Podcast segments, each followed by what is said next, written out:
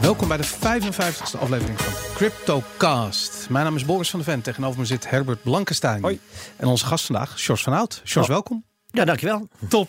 Ik wou nog eventjes zeggen dat wij eh, gesponsord worden door Bitonic.nl, bitmymoney.com en Satos.nl. En tevens wil ik zeggen dat wij geen beleggingsadvies geven. Zouden we nooit doen, toch Herbert? Nee, nee, nee, nee. Ook als het wel lijkt dat we dat doen, dan doen we het toch niet. Mooi. Top. Sjors van Hout is de gast. Ehm, er zijn zoveel manieren om je aan te Je hebt zo ontzettend veel gedaan. Maar voor je ligt een heel dik boek. En dat is het WRR-rapport. Eh, de Wetenschappelijke Raad voor Regeringsbeleid heeft ehm, in reactie op de aanvraag van het burgerinitiatief Ons Geld, waar jij initiatiefnemer van bent, eh, een rapport gemaakt. En dat rapport ligt hier. En jullie hebben ook eh, afgelopen zondag in Carré een grote ehm, ja, congres gehouden. Zaterdag was het. Oh, dat was zaterdag Ja. was het. Oké, afgelopen zaterdag, ja. Een groot congres waarbij eigenlijk jullie antwoord daarop weer eh, gepresenteerd werd. Ja. En ehm, ik dacht, het lijkt me ontzettend zinvol in de context van Bitcoin om daarover te gaan praten. En dat, eh, dat gaan we vandaag doen. Hartstikke goed. Een hele Leuk. eer om hier te mogen zitten. Nou, super. eh, de- Als je het boek maar niet gaat voorlezen. Dat zal ik jullie besparen. laten we beginnen met het nieuws. Herbert, wat is, jouw, eh, wat is jouw nieuws van deze Oké, week? eh, ik heb twee dingetjes. En ik ga om te beginnen eh, gewoon een verhaal vertellen. Want eh, ik woon in een dorp. En in deze tijd van het jaar, eh, op een bepaalde zondag, dan komt daar de complete carnavalsoptocht voorbij. Vraag je af, waarom begin ik daar nu in vredesnaam over? Nou, daar heb ik dit aan overgehouden.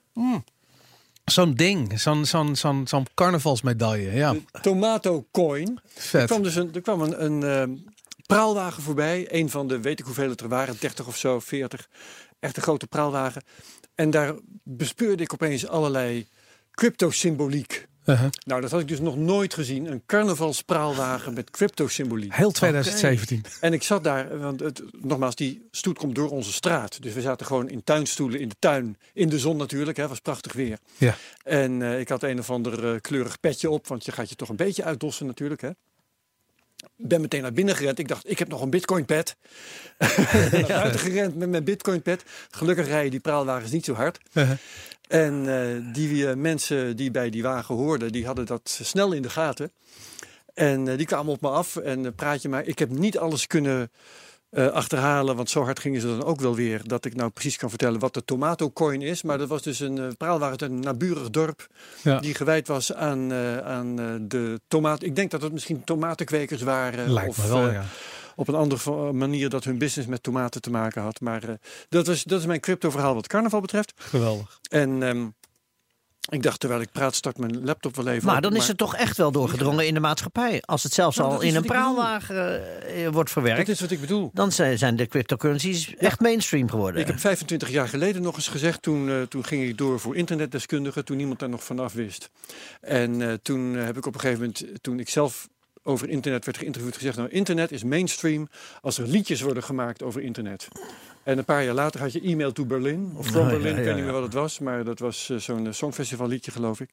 In ieder geval, toen, toen kwam mijn voorspelling wat dat betreft uit. En nu, ja, praalwagens over crypto. Dan is het wat. Oké, en eh, verder heb ik een bericht. En dat gaat over de aantallen Bitcoin-transacties. Ah ja. Die zijn namelijk op het niveau eh, van eh, een jaar geleden zo ongeveer. Ja. Van eh, iets meer dan een jaar geleden. Dus van de top van de markt. Dat Het gaat een om volume volgens mij. Dus de, de, de Aantal waarde- transacties. Of, Aantal- of, of, of de waarde. Aantallen transacties. Ja, ja. Dus niet de waarde. Ik weet niet wat Nee. je volume noemt. Want je kunt ook inderdaad de waarde bij elkaar optellen. Ja. Dan krijg je waarschijnlijk een iets ander cijfer. Maar ik denk dat het elkaar niet zo heel veel zal ontlopen. En het was eh, toen op zijn maximum was het... eh, even kijken hoe de cijfers precies. Eh, het is gedaald tot 130.000. Eh, het is een, heeft een piek gehad van 490.000 Per? Per dag? transacties per dag. Ja. Ja, en we zitten nu eh, op rondom de 300.000. Oké. Dus eh, we zitten ongeveer op het gemiddelde niveau van, eh, van destijds. En het is eh, ook een, een heel aardige observatie te maken als je dan kijkt naar die grafiek. Want die gaat gedurende 2017 gaat die als een wilde tekeer omhoog en omlaag. Daar is geen pijl op te trekken eigenlijk, behalve dat hij dan redelijk laag begint en redelijk hoog eindigt. En gedurende 2018 gaat hij eerst omlaag naar een eh, niveau onder de 200.000.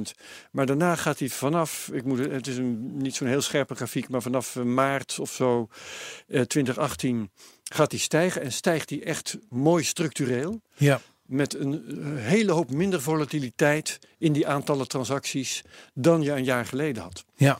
Dus het is, eh, het is echt een heel interessant en, en bemoedigend beeld wat je daar ziet. Opvallend. Ik zag En, trouwens ja. in het verlengde hiervan ook voorbij komen dat er in 2018 eh, in totaal 1,7 miljard aan dollars eh, door het Bitcoin-netwerk is gegaan.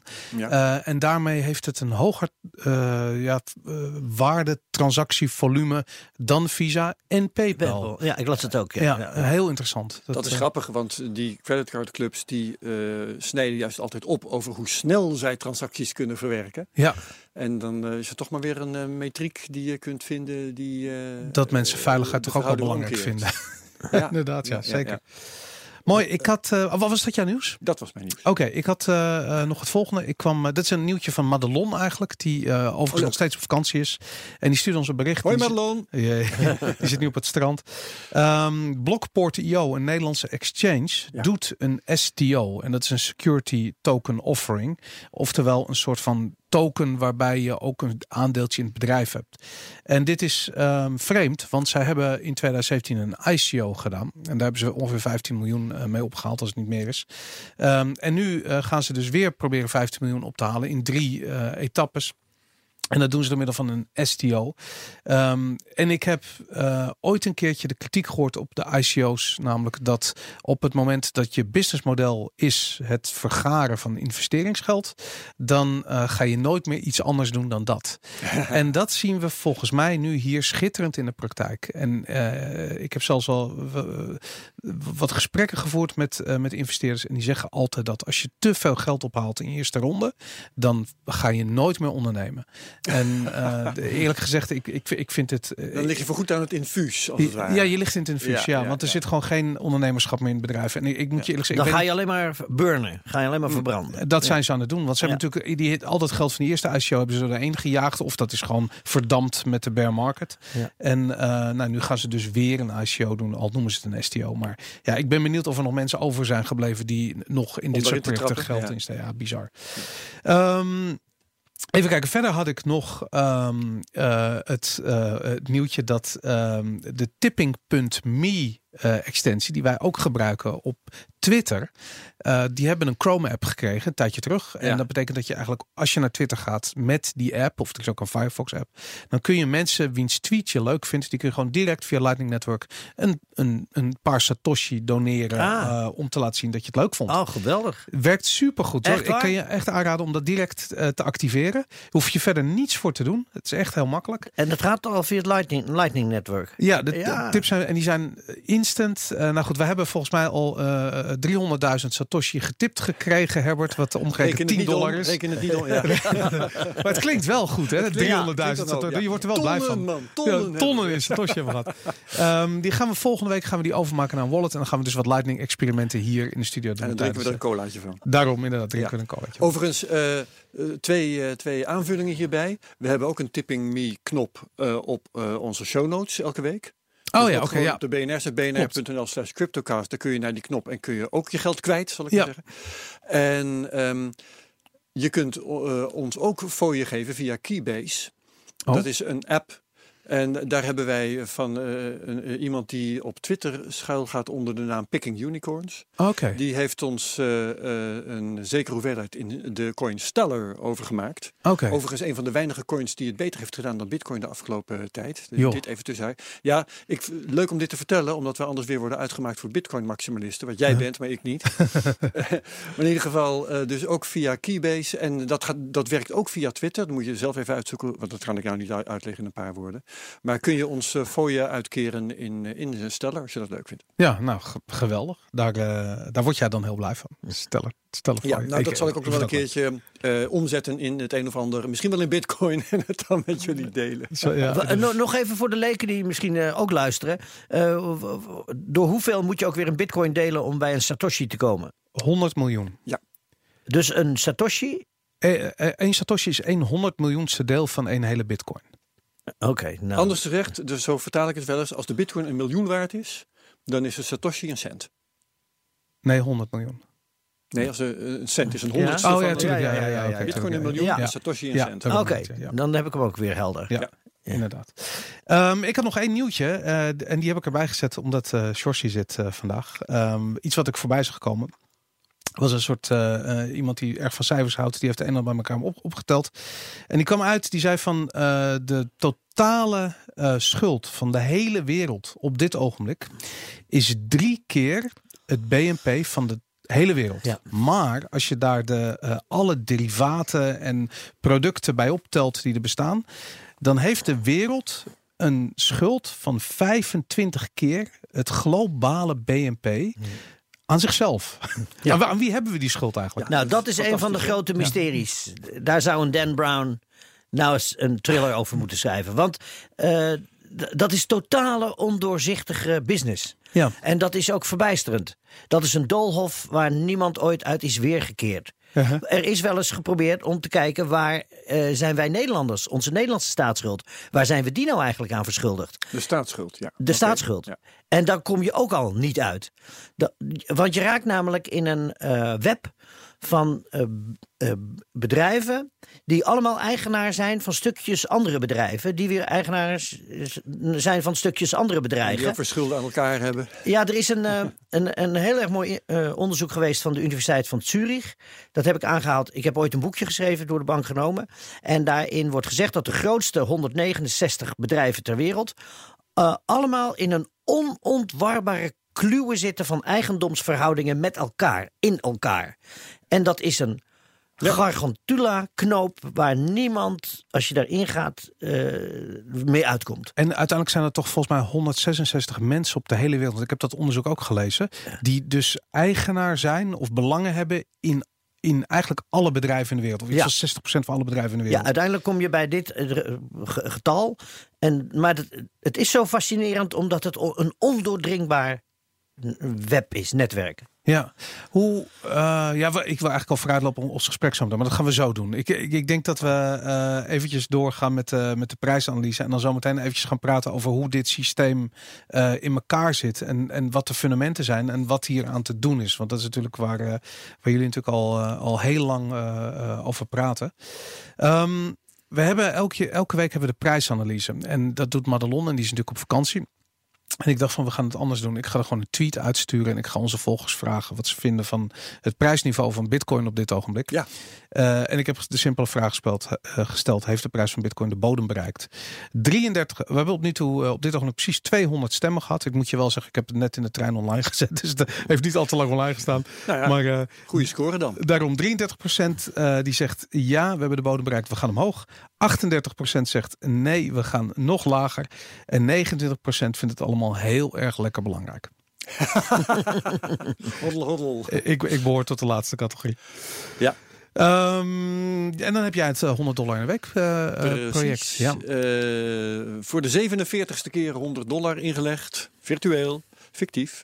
Ja. Bij een koers van 3870 dollar voor een bitcoin. Dat leverde weer een dikke 0,025, een dikke 140ste bitcoin op. Ik zit nu op 0,84 bitcoin. Als het zo blijft, als de bitcoin niet zwaar gaat kelderen, ja. dan haal ik net de 1 bitcoin niet. Ik ga door tot uh, 50 keer. Hè? Ja. Uh, dan haal ik wel de 0,9 bitcoin. Nou, okay. Dat even als saillant feit. Ik, uh, de waarde nu is 3267 dollar. Dus ik sta daarmee in net iets meer dan 30% in de min. En ik heb vorige week gezegd, ik ga nog een paar weken volgen. Hoe ver de bitcoin koers moet stijgen, wil ik weer niet meer in de min staan. Oké. Okay. Die koers, waar ik dus naar zit uit te kijken, die is weer een 50 euro gezakt. 50 Ja. dollar gezakt, neem me niet kwalijk. Vorige week was dat 56,19 en nu is dat 5566 dollar die de bitcoin waard moet zijn en dan ben ik weer oké. Oké. Het verschil met de huidige bitcoin koers is gek genoeg gestegen. Oké, hoe kan dat? Nou, omdat, Omdat de bitcoin koers is omhoog... gedaald. Ja, daarom De inderdaad, bitcoin ja. koers is gedaald, dus Ja. het verschil is groter geworden. Ja. Eh, moet nu eh, bijna 1700 dollar omhoog voor Oké. ik weer boven Jan ben. Ja, wat ik veel interessanter vind, is dat waar je Ja, waar deze zeg. podcast mee begonnen, is dat je zegt, ja, het aantal transacties is steady aan het stijgen. Dat vind jij belangrijk. En Ja, dat vind ik veel belangrijker, want Ja, ik ja, ben in februari 2013 begonnen met de bitcoin. En wij, ik woonde op Eiburg en daar deed de visboer en de bakker en eh één restaurant deden ook mee met bitcoin. 2013 al. In 2013. Doe maar. En eh, toen heb ik mijn vis en mijn brood een tijdje betaald in bitcoin. Totdat die, eh, nou het bleek niet lucratief voor hen, want ik was de enige Ja, ja. die, van de cliëntelen die eh, wist waar het over ging. Ja. En, Nou, als ze die bitcoins maar die jij ze betaald uiteindelijk, hebben... ja, uiteindelijk zijn dat hele dure vissen en hele dure broden geworden. Maar ik deed het echt. Ik ben eraan begonnen om een P2P nieuw betalingsverkeerssysteem met elkaar te gaan ontwikkelen. Stoer. Hoe ben je, hoe ben je bij Bitcoin terechtgekomen? Eh, via internet en via de, de research voor door de bank genomen, waar ik toen mee bezig was. Ja, oké, dat is al zo'n tijd. Als je namelijk hebt over de beginperiode van Bitcoin, in mijn hoofd is dat een eeuwigheid geleden. Dat is het niet, maar dat is eh, ja 2013, zes jaar geleden. Valt wel mee eigenlijk. dat valt wel mee. Toen, toen, toen stond hij op 70 eh, euro, de koers. Non. Ja, Ja, dat kan wel. Ja. Ja. Later in 2013 op 1000 euro bijna trouwens. Maar oké. Ja, en toen is hij weer inge... Dat was de eerste klap naar beneden. En toen, ja, en toen is hij de hele tijd blijven liggen. En eh, toen hebben we de, de ellende van december eh, ja, bizar. 18 meegemaakt. Zeker. 17 Ja, geloof ik. 17, ja. ja, ja. George, jullie hebben toen eh, die voorstelling gemaakt, door de bank genomen. Ehm, hoe, hoe is dat tot stand gekomen? Nou, ik ehm, was begonnen met het schrijven aan het script. En ik dacht, ik ga een aantal sappige anekdotes uit eh, banken, debakels. eh, net zoals ik dat gedaan had bij de vastgoedfraude. eh, ga ik lekker mm, de, de bankdirecteuren met vet en, en pek en veren besmeuren.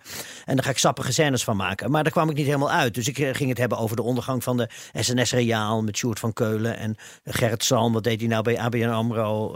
hoe, daar kwam ik niet he- eh, helemaal uit. En tijdens de research dat, daarna was ik af en toe op internet over, op, op, op verhalen gekomen over geldcreatie. Ja, Maar die deed ik al gauw. Ja, ik ben niet gek, dacht ik. De- dat leg ik naast me neer. Toen ik niet uit die anekdotische eh, toestand kwam, ben ik daar toch verder ingedoken. En toen kwam ik in contact met een heel klein eh, denktankje in Nederland. van Luc de Waal Malefeit en eh, Martijn Jeroen van der Linden. Met Stichting Ons Geld en Edgar Wortman. En dat leken mij hele betrouwbare eh, academische types. En daar legde ik eens een aantal van die vragen voor. Van is dit onzin? Kan ik dit echt weggooien? Of, wat En- waren die vragen precies? eh, ma- eh, die ik had bijvoorbeeld uit het boekje van Ad Broeren. Ja. Geld komt uit het niets. En eh, die schrijft het wat populair wetenschappelijk op. En, maar daar stonden zulke rare dingen in. Dat ik dacht, van, ja, voor ik dat, daarmee verder ga, ik leg ze even voor aan ons geld. Dingen als een, een bank die jou een hypotheek, hypotheek verstrekt, die creëert met een druk op de knop een paar ton aan nieuw geld. Precies, Dat- banken scheppen eh, geld uit, uit het het niets. niets. En wij moeten allemaal terugbetalen met echt geld. Namelijk door waardevermeerdering, door arbeid en eh, handel. Eh, en die, toen kreeg ik te horen, dat is, dat is waar. Ja. Maar ik kon het nergens in de officiële sites, zelfs niet van de DNB, van de ING, van de Rabo, kon ik terugvinden dat het zo ging. Uiteindelijk blijkt het wel te staan in een paar regels in de oude leerboeken van Arnold Heertje. Die het heus wel, maar die heeft het dan over het mooie principe van de wederzijdse schuldaanvaarding. Dan moet je ook maar als leek begrijpen wat daarmee bedoeld wordt. Eh, maar goed, toen, toen gingen voor mij, ik zeg het gekscherend, maar zo is het wel gegaan, de poorten van de hel open Ja, Kijk. toen dacht ik, wat is dit voor alchemie? ja. ja. Waar zijn we nou in terechtgekomen? En we hebben daar nooit de democratisch toe besloten. Nee, dat is ooit 300 jaar geleden zo door een aantal slimme bankiersfamilies aan regeringen verkocht. Van laat, laat ons dat nou doen. Ja. Dan kunnen we u altijd van genoeg geld voorzien om de oorlogen te voeren. Maar geeft u dan ons het monopolie op de geldcreatie? Ja, ik heb, ik heb waarschijnlijk net als jij lang nog dat beeld gehad van wij brengen ons spaargeld naar de bank Ja. en de bank leent dat weer uit aan mensen die een hypotheek nodig hebben. Zeer eh, naïef beeld. En zelfs Lijkt. nu nog. Wij komen uit met eh, niks te verbergen. Hadden een, spraakmakend De de Wereld Draait Door optreden. Waar, daarin hebben we een aantal vergissingen begaan. Nou, de hele wereld viel over ons heen. Dat hebben we rechtgezet in een uitzending met Kajsa Olongen, de minister. Ja. Maar er heeft een Telegraaf eergisteren weer in een katern gezegd... ja, en ze hebben wel eerder onzin verteld, die verleiders... Eh, maar beste telegraaflezer, een bank werkt echt gewoon als volgt hoor. Die neemt spaargeld in en leent dat uit. Ja, Oh ja? Nog steeds. Dat is, bizar. maar ik moet je zeggen, ik kreeg laatst een foldertje van, eh, eh, ik weet niet wat het, het was een bank volgens mij. Die deed een soort huis-aan-huis blaadje. En daar werd aan kinderen, het was op kinderen gericht, Ja. uitgelegd hoe geld werkt en hoe banken Ja, werken. dat is verschrikkelijke indoctrinatie. Dat heet ja. de Week van het Geld. Ja, dat ja. is de Nederlandse Vereniging van Banken. Ja. Gaan dan met allemaal bankiers de klasse in. Om eh, met, met een spaarpot met het ABN AMRO-logo erop en eh, een ING-pen. en eh, om ze te, te leren zogenaamd hoe het geld werkt. Maar er wordt gewoon gelogen Daar wordt keihard gelogen. En, en nu nog steeds. Ja, want even in een notendop. Waar komt geld vandaan? Geld komt uit het niets. Ik, le ik, ik volg even de officiële lezing nu van de WRR. Ja, Het rapport ligt voor me en de WRR zegt... eh 7% van ons geld is het eh, contante geld. De briefjes en de munten. gartaalgeld. Ja, gartaal geld. En dat wordt door, door de overheid gemaakt. De andere 93% eh, wordt gemaakt door de commerciële banken. En die maken dat als zij leningen uitzetten in de markt. Ja, En die macht hebben zij. Eh, dat- heet de monopolie op de geldcreatie. Dus, Herbert stipt het al net even aan. Ik wil eh 100.000 euro lenen van de bank voor een hypotheek. Eh, de bank eh, gaat mijn eh, zekerheden na. Kijken of ik kredietwaardig ben. Ja. En dan wordt er een leenovereenkomst opgesteld. Die moet ik tekenen. En op dat moment pakt de, de bank niet geld uit een kluis. Nee, de bank typt gewoon in op de computer 100.000 creëer. creëert daar gelijk een, aan enerzijds een verplichting van de bank aan mij om mij die 100.000 euro te verstrekken. En aan de andere kant een verplichting van mij aan de bank Ja. om die ooit terug te betalen met rente. En dat is dus een magisch proces, gewoon vanuit het niets. En dat, is, en dat hebben we gegund nu aan commerciële instellingen met een winstoogmerk. Ja. Terwijl aan het begin van iedere voorstelling van Door de Bank genomen vroegen wij aan het publiek: wie denkt u dat ons geld maakt? 99 procent. Zelfs Tweede Kamerleden, zelfs die mensen die bij banken werken zeggen: dat doet de staat.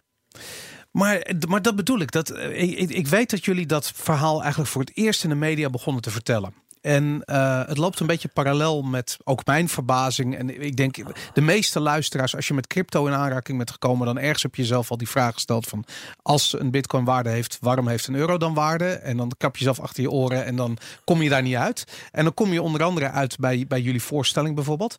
Ehm, hoe komt het dat een, het overgrote meerderheid van de Nederlanders weigert eh, in te zien of gewoon blind is voor dit gegeven? Is het dan zo abstract? nee, nee, nee, het is niet blind. Het, we zijn gewoon niet goed voorgelicht. Oké, Het is gewoon onder tapijt gehouden. ja.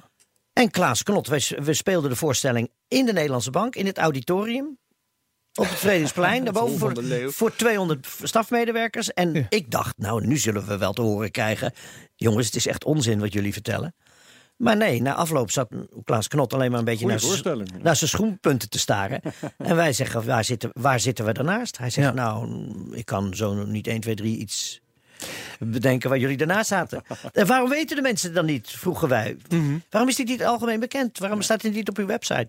En toen zei hij de memorabele woorden: waarom zouden we de mensen nodeloos ongerust maken? Ja, er is ook zo'n zo'n quote van Henry Ford, toch? Die zei: Als mensen zouden weten hoe de banken zouden werken, zouden morgen een revolutie uitbreken. Dat, eh, hey, en waarom hebben jullie gekozen voor een, ehm, eh, voor een theater? Eh, eh, voor, wa- wa- waarom een theater als platform om deze boodschap uit te Omdat dragen? wij nou eenmaal acteurs zijn. Maar naast dat ik acteur ben, ben ik ook eh, burger in een democratie. En vind ik dat ik me ermee moet bemoeien. Ja. Maar mijn medium is theater. Als ik striptekenaar was geweest, had ik stripboeken erover gemaakt. Maar mijn medium is theater, dus ik kan niks anders. Ja, Dus probeer ik het in een theatervorm te gieten. net zoals de oude Grieken deden. Zoals Omdat je net de zo oude mooi- Grieken, daar is theater. Het theater stond altijd naast het forum. En dan gingen ze eerst de dilemma's in dramatische vorm eh, laten zien aan elkaar. De goden en het lot en eh, de rechtvaardigheid. En daarna gingen ze in het forum de democratische discussie voeren. Ja, Nou, dat is wat, eh, een van de taken die het theater volgens mij moet hebben. En ik vind dat geweldig om te doen.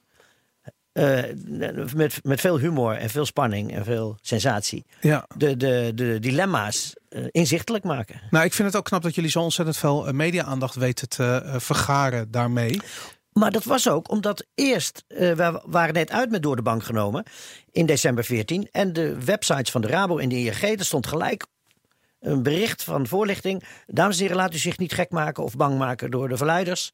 Want het zijn comedianten die hebben de klok horen luiden, maar weten echt niet waar de klepel hangt. Echt waar? ja. Gaat u niet in op deze complottheorieën. Wow. Ze vergeleken ons met Jacobsen en Van S van uh, Van Cote en de Bie. Mhm. Vregen zei ik iedereen rijk. Nou, dit zijn gewoon rare comedianten. eh, die weten echt niet waar ze het over hebben. Maar En binnen een half jaar hebben ze op hun website moeten zeggen... nou, die geldcreatie gaat toch echt wel in, zo in het werk. Ongelooflijk. En- Jacobs en Van S eh, zijn ook gewoon bewaarheid geworden in de Ja, ja, PVV. Hey, en ehm, eh, je zegt net al, in, in 2013 ben je voor het eerst in aanraking gekomen met Bitcoin. Ehm, hoe, hoe paste dat op dat ogenblik binnen jouw beeld van de banken, van de financiële wereld? Ehm, nou, er is ooit een beroemde filosoof, revolutionair geweest. Ik kan even niet op zijn naam komen. Die zei: eh, Wil je verandering bewerkstelligen, moet je het oude niet bevechten. Je moet er gewoon iets nieuws naast zetten. Ik weet wie het was. Friedrich Hayek. Hayek, Ja. dat was hem. ja. Inderdaad, ja. En d- toen dacht ik: hey, dit is het. We gaan iets nieuws ernaast zetten. En eh, ja, dat het. Het is uit de hand gelopen natuurlijk. Het is, het is in handen gekomen van speculanten. En er er worden nu pump en dump dingen uitgehaald door speculanten die het heel jammer. Het oude idealisme is er een beetje uit. Ja, maar denk je niet ook dat er iets voor in de plaats is gekomen? Want jij vertelde, Ja. je vertelt net van ja, het was toen draaide het om die betalingen, de visboer en de Ja, bakker. En hoe ja. meer mensen dat gingen accepteren, te eerder werd het geld. En eh, ik zie bijvoorbeeld eh, hele interessante theorieën voorbij komen over eh, hoe geld ontstaat. En daarin is dat betaalaspect komt eigenlijk pas veel later. Het begint met het hebben van een soort hebben dingetje, een verzamelobject. En wat iedereen wil. En iedereen vindt het mooi en het glimt. En het is een schelp of het is een kraal of het is een euro, Ja. whatever. En pas als je dat allemaal wil hebben, dan ben je allebei in staat om een soort waarde daaraan toe te Ja, kennen. en het heeft ook veel te maken met het ontwikkelen. Dat David Graeber heeft daarover geschreven in zijn eh, Schuld de eerste 5000 jaar. Ja. Eh, en dat het ook heel erg veel te maken heeft met hoe, hoe de mensheid moest omgaan met krediet. Sommige producten waren heel erg seizoensgebonden. En om dan toch een voorschot te krijgen of een belofte, gingen mensen krediet. Oude Mesopotamiërs gingen al op kleitabletten een soort kredietsystemen Administreren. administreren. En dan kon, je, dan kon je ook dat kleitablet laten zien van kijk, ik ben dit waard. Dit Ja. is, en dat werd al gauw een soort ruilmiddel. En dat is eh, eigenlijk parallel opgegaan met die, eh, eh, de, de, de, de schelpen.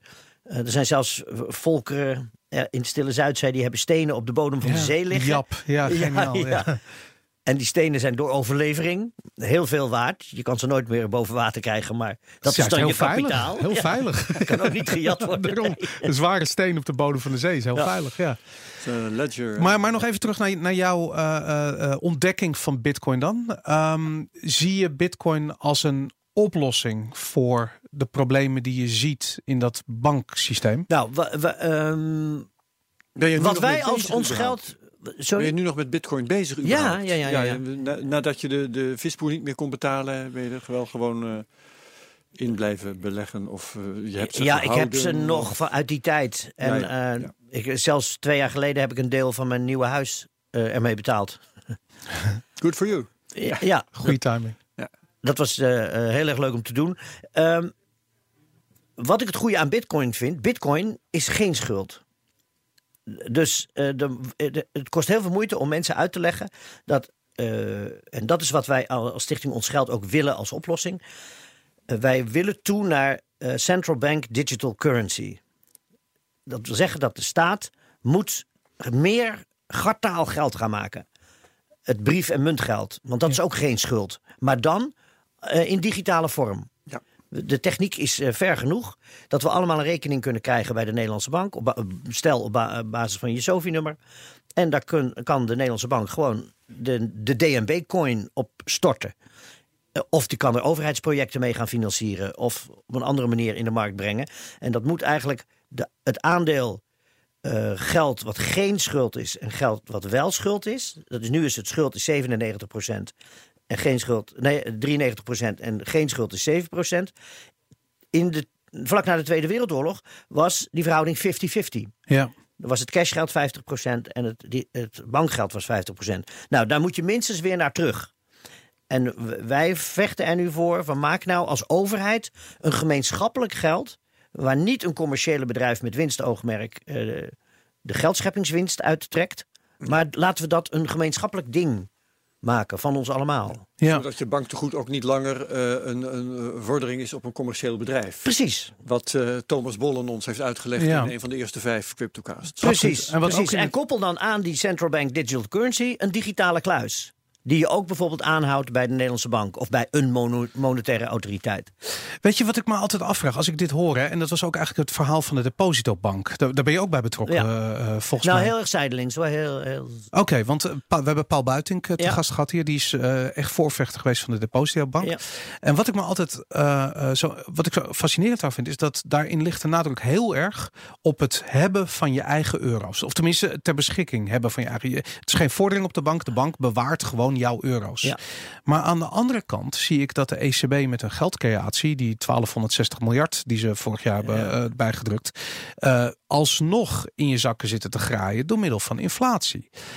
En ik Ja, het mis. vreemde is dat die inflatie niet echt aan de hand is. Behalve, Dat is een mooi gesprek. ik hoopte al dat je dat zou zeggen. Dat, hoe zie je dat? Hoe, hoe- Nou, het is in. eh, het was de bedoeling. De ECB dacht, eh, hoopte op het eh, trickle-down effect. Ja. Die dacht, wij sto- storten het boven in de markt. inflatie maken. Ja, ze wilden dus inflatie maken. En dan eh zijpelt het naar beneden door de bevolkings- en bestedingspyramide. En uiteindelijk komt het bij, in de gewone economie terecht.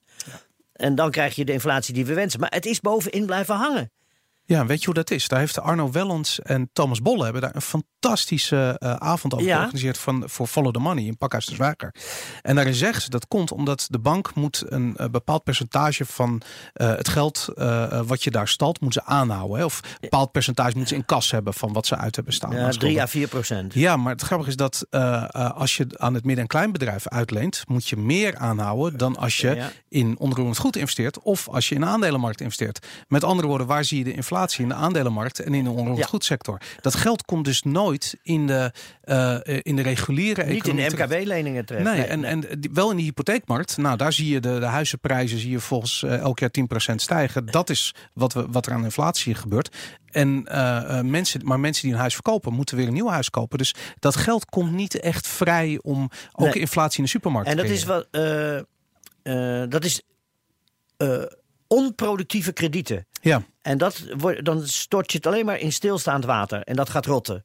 Dat geld is bedoeld als smeermiddel voor de economie. Dat en gebeurt niet, dus En niet. niet een doel op zich. En dat gebeurt niet. En die pool stilstaand water die wordt exponentieel groter ieder jaar. ja.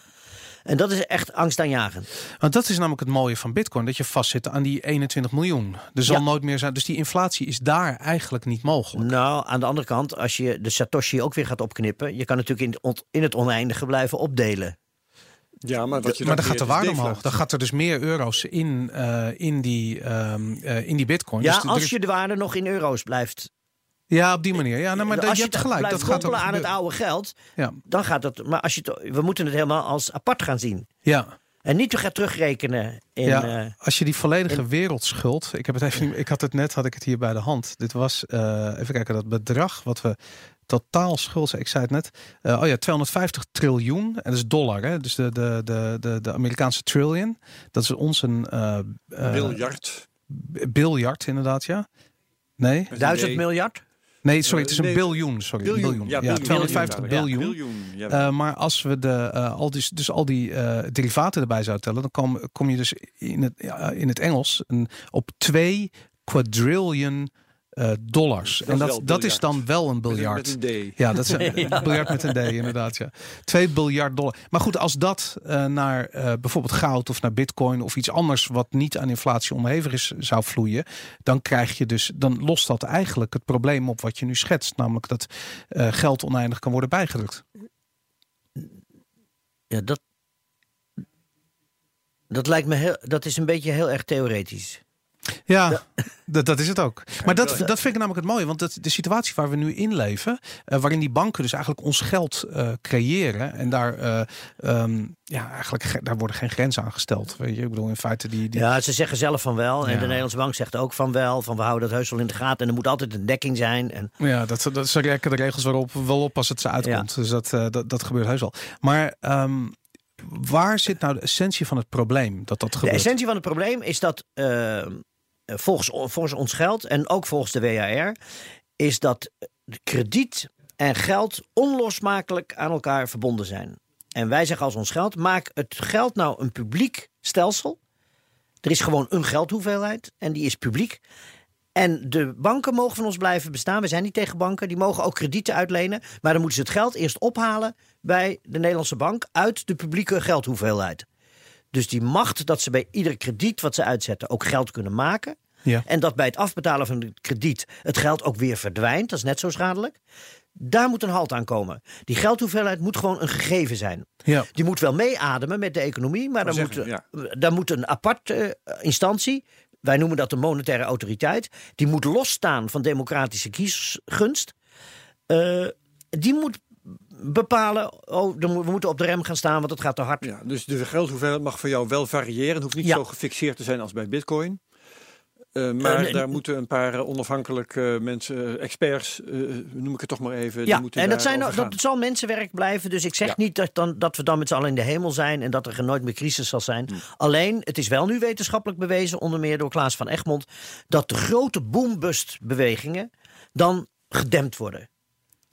En want die, die boom-bust-bewegingen hebben met geldcreatie te maken. Die hebben met geldcreatie te maken. Als het goed gaat in, met de economie, dan gaan banken heel veel leningen verstrekken, heel veel leningen verstrekken. Oneven, er onverstandig veel. Als er ook maar een signaal is van recessie, dan gaan ze op de rem staan.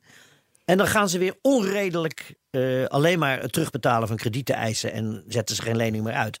En dat is, een ongelo- dat is dan ook weer schadelijk voor de economie. Wordt dat niet door de ECB bepaald? Door middel van het rentepercentage? Wat ze, en in Ja, Amerika door de Fed? Dat is een botwapen geworden nu. Dat is in theorie zo. Ja, De, de, de, Nederlandse bank had als belangrijkste taak de, de, de, de, de, de prijs. eh, hoe Van de gulden ooit. ja, ja, ja, ja, de prijsstabiliteit. En daar hadden ze het rentewapen voor. Maar dat rentewapen is nu echt totaal. eh, ja, waardeloos, Positief, positieve rente kan nog. wa- waardeloos geworden. Nee, ja, je ziet nu. En dan word ik weer van, van complotdenken beschuldigd. Maar je ziet nu de langzame uitfasering van het cashgeld. En als we daar met z'n allen echt in tuinen, dan, en er is geen cashgeld meer, dan kunnen ze negatieve rentes gaan heffen. Dat is geen complottheorie. Er is vorige week een, eh, een, dat hebben we ook besproken hier, een blog eh, gepubliceerd op de website van het IMF. Waarin ze ja, ik eigenlijk. heb hem eh, gelezen. Ja, nou, ja, dat, dat gaat daarover. Ja. De 6% uh, tussen 3 en 6 procent heb je nodig in rentepercentageschommelingen om een crisis aan te kunnen. En aangezien we nu net boven het nulgrens zweven, of er zelfs net onder zitten in sommige landen, dat betekent dat we dus straks een, een, een, Naar min 3 moeten. na- ja, naar min 3 of min 6 zelfs eh, zouden gaan. Nou, dat kan niet als zolang cashgeld nog betaald wordt. Dan gaat iedereen gewoon cash in zijn eh, oude sok stoppen. Maar dan gaat niemand meer geld op de bank houden. Nee. Interessant. Hey, en jullie hebben dat. eh, het, Dus wat is nou het grote kri- kritiek van de banken op eh, wat wij willen? Wij zeggen, laat nu de Nederlandse bank een, een eh, DNB-coin maken. Koppel daar een digitale kluis aan, Ja. zodat we daar ons geld kunnen bewaren. Dan zeggen banken, dat is oneerlijk. Want als wij dan door een recessie getroffen worden... dan vlucht iedereen bij ons vandaan om gauw in de digitale Ja. kluis te zitten. En dan zegt de WRR, heel verstandig... dat zegt meer over de onveiligheid van het commerciële Ja, bankensysteem... dan over het gevaar van een digitale kluis. Ja, en dat is natuurlijk de hele, hele essentie. Maar denk je dat als er een, eh, een soort van, hoe noem je het, een, een, een, een e-euro zou zijn of zoiets, een, een digitale euro of een. Of een eh, Nou, de DNB-coin. zoiets. Ja, maar, maar dat zou dan een ECB-coin Nou ja, zou Nou, zijn. dan? nee, dat hoeft niet. Nee, nee, nee, dat hoeft niet. Die autoriteit heeft de DNB toch niet meer om eigen geld te maken? Iedereen mag. eh, je mag gewoon, als je het ernaast zet en je houdt het alleen voor intern gebruik. Dan wordt het geen Europees betaalmiddel. Maar dan wordt het een intern betaalmiddel. Dat mag de DNB gewoon doen. Ja. Daar staat niks over in het Europees verdrag dat het niet mag. Je mag het niet doen als je het Europees geld wil laten maken. Dan mag je het niet als land alleen doen. ja. Ah zo, Maar de dat is DNB mag. boeiend. Maar ik, want, want ik vind dat namelijk, ik vind dat idee eh, op zich interessant. Maar ik kan me namelijk niet voorstellen dat geldcreatie dat het in de weg staat. Want het is natuurlijk nog steeds heel erg makkelijk om eh, eh, ja, digitaal e-euro's bij te drukken of de DNB-coin bij te drukken. Dat niemand kan, ik bedoel, iedereen kan het controleren en kan het zien dan op dat ogenblik. Maar het, het zal nog steeds hetzelfde verhaal blijven dat banken of in ieder geval de DNB oneindig veel van die coins kunnen bijdrukken. Ja, daarom moet je dat eh, prudent laten doen door eh knappe koppen die de economie in de gaten houden. Maar, en dan er wordt altijd tegen ons gezegd: ja, kijk naar de mega-inflatie in Duitsland, naar de crisis of naar Zimbabwe. Mhm. Maar daarom willen wij het juist onafhankelijk maken van kiezersgunst. Ja, En dat is heel de- zoals de rechterlijke macht een, een, een macht is die niks te maken heeft met kiezersgunst, kan je ook een monetaire autoriteit, een vierde macht laten Ja. bestaan. Die los van de kiezersgunst gewoon het verstandigst doet op dat moment. Wat er voor de economie nodig is. En een goudkoppeling, dat soort dingen. Ja, dat dat moet natuurlijk. Het is natuurlijk in 1971 is de goudstandaard losgelaten. En toen is de bonan- bonanza natuurlijk echt losgebarsten. Ja. En eh, nu is het zo, het is een monster geworden, die, die, die schuldenberg. Helemaal met die derivaten eraan. Dus eigenlijk kan er nu alleen maar een streep gezet worden en opnieuw we moeten opnieuw beginnen. Ja, want dat, Dit is niet meer af te wikkelen. dat, dat is Dat komt ook, ja. en dat is het andere grote misstand aan eh, wat in ons economisch denken, dat wij het hebben van een vordering op iemand als bezit zijn gaan zien. Ja, Ja. En dat is, juist dat is wat de, je niet hebt. dat is, sorry dat ik het woord zeg, maar dat is de kanker van het systeem. Ja. D- Er is handel in schuld ontstaan. Ja. En daar schrijft David Graeber ook heel mooi op. Een schuld is niet alleen een geldrelatie, is ook gewoon een relatie, een verplichting tussen twee Het gaat twee kanten op. individuen. Ja. Als jij jouw vordering op mij verkoopt aan iemand anders, eh, dan wordt die relatie heel anders. Diegene die kan mij veel harder aanpakken, veel minder scrupules. Het zijn maffiapraktijken. En dan worden het eh, ja. Ja. de factoring, Ja, Dirk nee. Factoring praktijken Ja. of incassobureau praktijken. En het, het verhandelbaar maken van schuld en het zien van een vordering als bezit, ja, dat heeft deze gigantische derivaten ellende doen ontstaan. Ja, hey, en dan.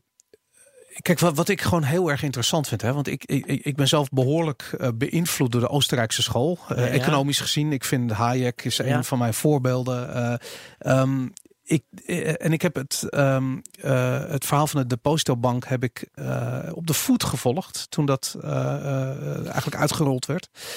En ik miste daarin de hele tijd soort van. Maar de, de essentie daarvan is dat op het moment dat geld kan, oneindig kan worden bijgedrukt.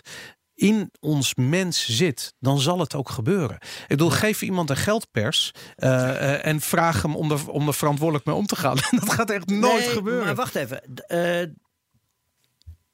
aan de ene kant ben ik heel erg optimistisch. Aan de andere kant heb ik veel geleerd van Willem Middelkoop. Die ooit in zijn boek De Dag dat de dollar valt, geloof ik hoor. Dus beschreef hij 2000 geldsystemen in de geschiedenis van de mensheid. die ooit ten onder zijn gegaan. Twee- 246 waren het ja. Oh, of nou ja. 245. ja. ja.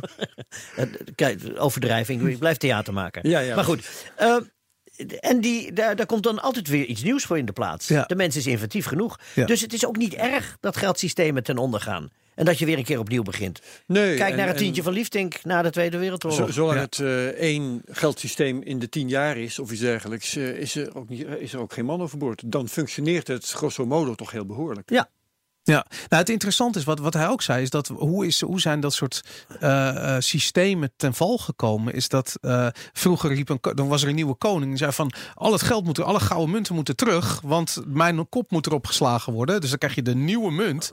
En vervolgens werd er een klein beetje, er ging, de goud, ging er iets minder goud in, een, in, Ja. een, in, een, in, een- in zo'n- muntje.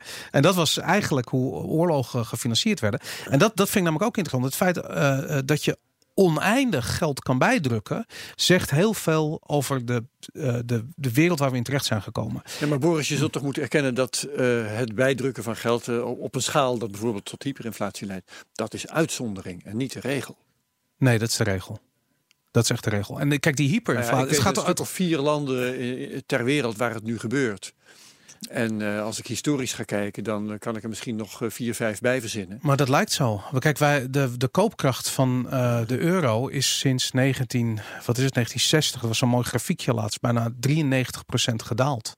Dus eh, ehm, ja, de, en, ja ik ken dat grafiekje van de koopkracht van de dollar sinds de oprichting in 1913 van de Fed. Ja, die Nou, die is echt nog maar 0,1% van wat die Dat is toen 99,9% was. is dat Ja, gedaald inderdaad. Ja. En dat, dus dat we zien het niet echt, die inflatie. Maar ik vind het altijd Ja, interessant. maar is dat inflatie die komt door het bijdrukken van geld? Want inflatie heb je natuurlijk ook gewoon door toename van productiviteit, door... eh, door eh, Nee, eh, inflatie is altijd het bijdrukken van geld. Geldontwaarding kan alleen maar ontstaan op het moment als er meer aanbod van geld is.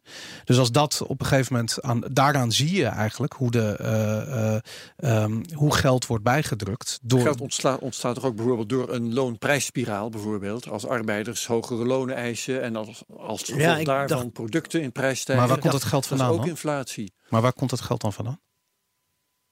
En waarom zouden uh, arbeiders hogere... Ja, het is een hele, hele filosofische discussie ja, ja, die we gaan voeren. Maar... Ik, ik, ben er nog niet van overtuigd. Maar goed, goed dit nou, was een vraag aan het formuleren. Dus maar ik vind dat mooi, hè, want dit is, dit, dit zijn, het is toch grappig dat we hier met z'n drieën eigenlijk een beetje aan het zoeken zijn van wat hier en het, Maar het mooie is dat sinds uh, de, de, jongens van Ons Geld bij elkaar zijn gaan zitten in 2012 en wij als verleiders helemaal daarnaast een voorstelling daarover gingen maken, uh, is de, het gelddebat behoorlijk mainstream ja. geworden in vijf jaar tijd. Ja. We trokken zaterdag, terwijl het hartstikke mooi weer was, 600 mensen in Carré. Die allemaal naar dit saaie onderwerp kwamen luisteren. Dus er is een beweging gaande. Dat vind ik hartstikke mooi. Want dat vind ik zo interessant. Dus de, het WR heeft. Uh, we gaan, gaan even terug naar dat rapport. Uh, dat rapport is geschreven, Wetenschappelijke Raad voor, de, voor het Regeringsbeleid. Um, en jullie hebben daar weer een, uh, een, een, een, antwoord op geformuleerd in de vorm van dat congres. Wat waren de belangrijkste punten die daar besproken werden? Nou, dat we de analyse van de WRR heel erg omarmen. En daar zijn we heel blij mee en trots op. Hebben ze heel gedegen gedaan.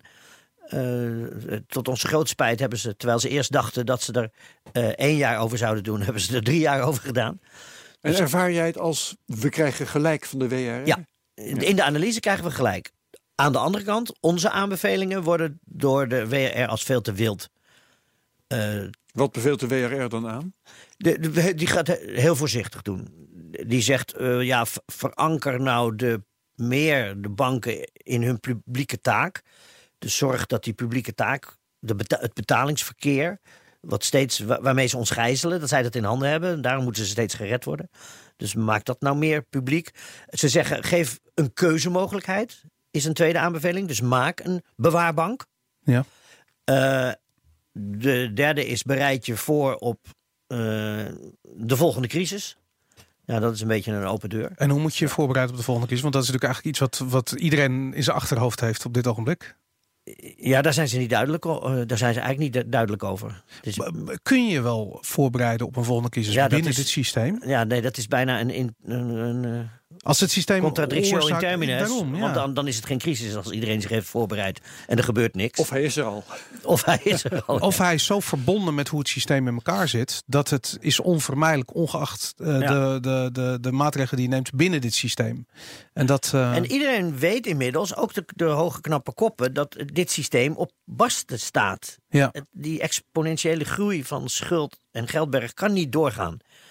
Maar je zou zeggen, op het moment dat je 25 keer het, het, de volledige productie van de hele wereld schuld bent aan iets. En dat is weer mijn, als je dat, als je zo uitkijkt, als je inzoomt, dan zijn er allerlei uh, dingen aan te wijzen. Ja, het is logisch. Maar 25 keer alles wat er op de wereld geproduceerd wordt. Aan wie hebben we die schuld? Dat, dat, is niet meer uit te zoeken. En dat is.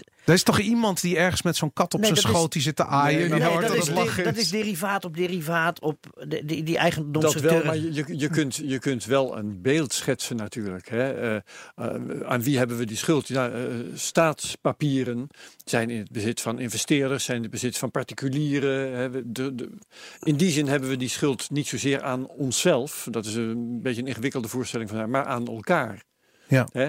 Uh, kan geld aan mij lenen, ik kan geld aan jou lenen, Boris. Uh, en, en Boris kan geld aan Sjors lenen. Dan hebben we allemaal schuld. Maar er is in wezen niks aan de hand. Nee, en daar vindt er ook geen geldcreatie plaats. Nee.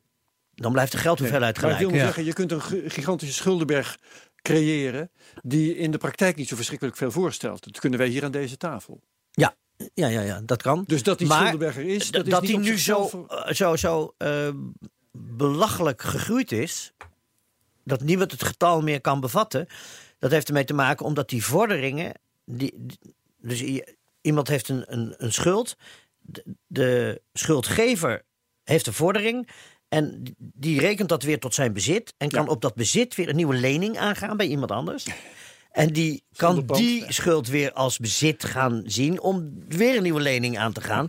en zo is het een kaartenhuis. Het is echt ja. een, een kaartenhuis op liabilities. Dat, als ergens iemand zegt ik wil mijn geld terug, dan dondert het, dondert het helemaal in elkaar. Ja. Ja. Ja, ja, Hey, de, een van de, um, uh, eigenlijk een van de, van, de, van, van, van de kritiek die de DNB had op het depositoplan, uh, was dat um, de banken allemaal collectief mee moeten doen in dat Ja, verzekeringspotje. dat is de depositogarantiestelsel. Dat inderdaad. En eh, hoe kan je meedoen in zo'n garantiestelsel op het moment dat je belooft als bank van ja, maar ik ga jouw geld aan niks anders uitgeven. Dat blijft hier staan. Dus ook niet aan een andere bank die omvalt.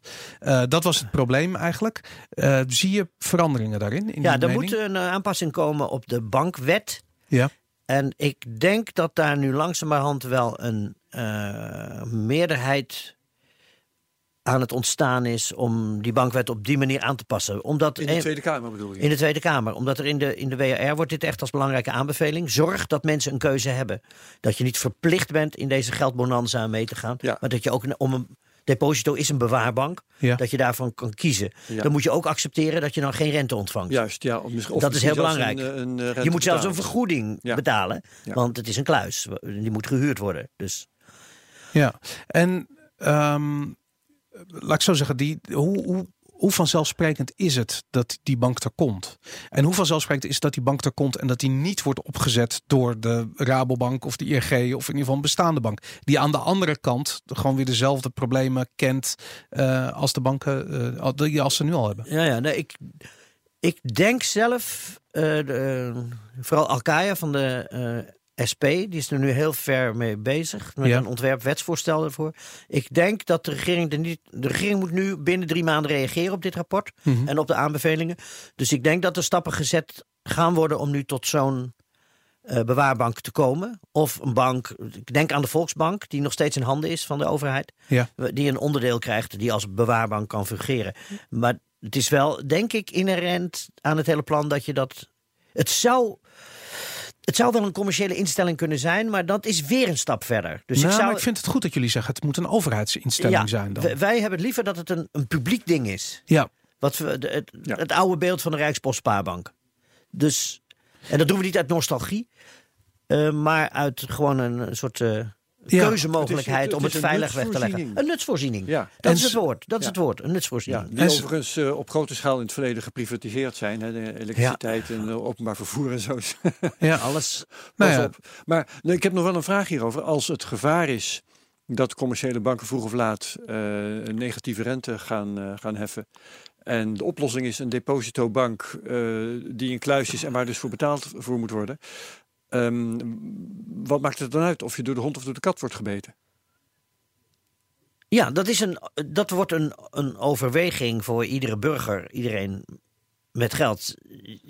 Je moet het je alleen geleerd worden van kind af aan dat je een keuze hebt. Ja. Dus of je, je, stel, je legt je geld echt in een oude sok in zo'n kluis. Ja. En dan moet je voor betalen. Want die kluis moet bewaard worden. Het is een principiële keuze. Ja, of je Ja. investeert het in het economisch verkeer. Dan leen je het uit en dan loop je risico. Juist, ja. En dat Ja, ja, risico ja. kan beloond worden of het risico kan je, moet je meeboeten als het misgaat. Ja. En die keuze moet heel helder gemaakt worden. Daarom dat wij zeggen, het publieke geldstelsel moet losgeknipt worden van het kredietstelsel. En heeft dat ook gevolgen voor eh, bijvoorbeeld de garanties die de overheid afgeeft op spaartegoeden? Want op dit ogenblik zijn we volgens mij voor 100.000 euro Nee, verzekerd. maar, d- ja, maar dat is een vals. eh, eh, dat- geeft de banken de moral hazard. ja, ze weten dat wij gedekt zijn. ja. Dat is een overheid die ze samen moeten wel. vullen. Nee, niet de overheid. Nee? Nee, Oh, dat is het depositogarantiestelsel. Daarom, ja, Wij denken altijd dat de overheid garandeert. Nee, de, de overheid heeft het de banken opgelegd om gezamenlijk zo'n pot te maken. Dat is heel wat anders. Ja. Maar goed, eh, en de banken zijn daar ook niet rouwig om, want dan kunnen ze veel meer risico nemen. En ze weten dat die pot gaan- er is en dat ze dat weer met z'n allen moeten delen. Ja, ze berekenen de kosten toch gewoon door aan Ja, de. maar het de, depositogarantiestelsel moet voor in de ogen van ons Stichting Ons Geld eh, afgeschaft worden. Oké. Want, want het geeft valse veiligheid. ja. dus uh, Als je veiligheid wil, dan ga je maar naar die depositobank. Precies. inderdaad. En zie je de komst van zo'n eh deposito? Ik loop gewoon even op de zaken vooruit. Hij komt er binnenkort. Eh, zie je dat dan eh, bijvoorbeeld eh, eh, eh, als een mooie aanleiding of aangelegenheid om daar alvast die eerste crypto DNB coin Dat te zou je allemaal aan elkaar kunnen verbinden. En wij zeggen, want de, de, de WRR zegt... jongens, ga nou niet zo'n groot experiment aan. Je weet niet, eh, als je één zo'n kaart aan het kaartenhuis... je- we weten Ja. niet welk, wat de onheil we over ons afroepen... zeggen wij, begin gewoon heel klein. Ja. Zet voor iedere Nederlander boven de 18 eh, eh, 50 euro in DNB... klaar in een kluisje Er bij zal heus geen omgekeerde bankrun ontstaan als je zo'n depositobank creëert. Nee, nee, nee. En je moet het gewoon heel rustig opbouwen. En een systeem wat naast het bestaande systeem Ja. kan groeien. En dan zie je wel, misschien hebben de mensen helemaal geen. blijven ze mens en willen ze meedoen in de bonanza. En dan blijkt, oh ja, nou, ze willen helemaal geen veiligheid. Ze willen gewoon de Ja. mogelijkheid hebben om. Misschien gaan mensen hun belangen spreiden. En het gaat natuurlijk om, wat we in de beleggerswereld al langer weten, spreiden Ja. van risico. Ik heb nog een vraag gekregen via Twitter. Want ik heb gezegd dat jij eh, te gast eh, eh, was hier. En we hebben een paar vragen. Eentje is van Odis Riedel. En die vraagt: Ik mis op ons geld.nu nog een kopje met cryptogeld. Dat is niet ingevuld. Ehm, is het niet ook belangrijk om crypto mee te nemen in het verhaal wat je Wij nemen crypto mee, want we hebben het over de central bank digital currency. Ja, oké. dat dat is, dat ja. is echt crypto geld. Alleen, eh, wij houden ons een beetje buiten de klassieke crypto discussie, omdat dat te veel in handen is gevallen van speculatieve markten. Vind je dat een gevaar? Vind je dat, dat als je kijkt naar, niet naar bitcoin, maar naar de crypto in zijn algemeenheid? Want dat lijkt natuurlijk een beetje op, wat, op geldcreatie die de banken eh, doen. Nee, want het, het is geen schuld wat er gecreëerd wordt. Het zijn Ja. goudklompjes. Ja, En het is maar net, of een schelpje. Ja. Het is maar net Ja. wat de gem- stellergemeenschap of de bitcoingemeenschap Oké. er aan waarde aan toekent. Spiegeltjes en kraaltjes. Ja. Spiegeltjes en kraaltjes zijn het.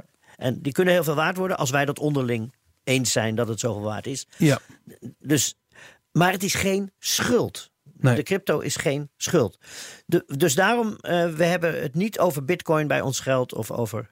Wel dat het denken in crypto eh, dingen als digitaal gartaal geld mogelijk maakt. Ja, Dat is geld wat geen schuld is en ook digitaal is en ook crypto. En wat publiek geschapen wordt. ja, nee, dat snap ik. Dat is, eh, eh, ik, ik vind het interessant dat het digitaal gartaal geld is, inderdaad. Ja. Ja. Ehm, even kijken, ik ehm, eh, zag één interessante vraag hier van Da Wouters voorbij komen. Die zegt: Zal Bitcoin ooit deel uitmaken van het SDR-mandje van het IMF? Die Special Drawing Rights. Waar- Nee, ik denk het niet. Dat, zou- dat kan bijna niet. Nee. Waarom ik weet kan het even niet? uit mijn hoofd. Is goud een onderdeel van de SDR? Ik zou Volgens mij zijn het alleen currencies. Alleen dan. currencies, hè? Ja. Nou, dan, dan heb je het eigenlijk al te pakken. Ja. Als goud er nou ook in zou zitten, Ja. dan zou de bitcoin er ook bij kunnen. Dan heb je andere assets inderdaad. Ja, ja. Ja, maar dit, dit is puur fiat geld. Dat SDR-mandje. Maar ik ben een leek, dus misschien zeggen we hier iets doms. Maar dan wil ik graag ge- eh, gecorrigeerd worden en iets bijleren. We komen er nog op terug. Hey, en ik ben voorzichtig geworden. even kijken naar de toekomst. Eh, jullie zijn, eh, eh, ik bedoel, jij bent zelf natuurlijk met een aantal theatershows bezig. Je Ja. bent met eh, eh, de 9-11, eh, Ja. eh, de eh, eh, complot eh, eh, voorstelling bezig, waar wij uitgebreid over hebben gesproken in eh, Nerd Culture laatst. Eh, fascinerend. Ehm, er is natuurlijk het, het privacy verhaal. Eh, Ja, dat doen daar trekken we nu mee door het land met niks te verbergen Ja. over de big data-economie en ons privacy en de fuiken waar we daar met z'n allen in aan het zwemmen zijn. ja, en wat, eh, eh, waar kunnen mensen daar meer informatie over vinden? Op de-verleiders.nl. En voor mijn 9-11-reeks is het eh, complot.info. Oké, die doe je helemaal los van de verleiders, hè? Ja, nou, door, door de buitenwereld wordt het wel aan elkaar gekoppeld. Maar het is een satellietproject. Het is mijn eigen ding. De andere verleiders wilden daar niet in mee. Ah, Oké, grappig dat je natuurlijk onderling natuurlijk ook allemaal discussies hebt. Dat, eh, Ja, ja, ja. En ze, ja, ze kijken altijd wel over mijn schouder mee. En van, wat ben je nou weer aan het doen? En ze zijn er langzamerhand ook wel van overtuigd... dat ik met iets waardevols bezig ben. Ja. Maar ze vinden het ook eng. Ja. Ze vinden het gewoon eng. ja, het is Blijf je als theatermaker of word je propagandist voor een betere financiële Nee, nee, wereld? ik, ben, ik blijf absoluut theatermaker. Maar eh, ik probeer elkaar, wel de invloed van het theater steeds eh, pregnanter te maken. Ja. Ja. ik vind het heel interessant, eh, die vergelijking met, eh, met de oude Grieken en de theater eh, als forum eh, voor dit soort discussies. Ja, op YouTube staat een driedelige BBC-documentaire. Die gaat helemaal over democracy en theater. En daar wordt het geweldig aan de hand van al die oude ruïnes in het Griekenland en eh, Turkije. Wordt uitgelegd hoe theater en de democratieën eh, eh, parallel samen zijn gegroeid. En ze zijn later, in eh, tijden van de decadentie van de Grieken en de Romeinen, is het uit elkaar getrokken. Want is theater het over slappe dingen als liefde en bedrog gaan hebben?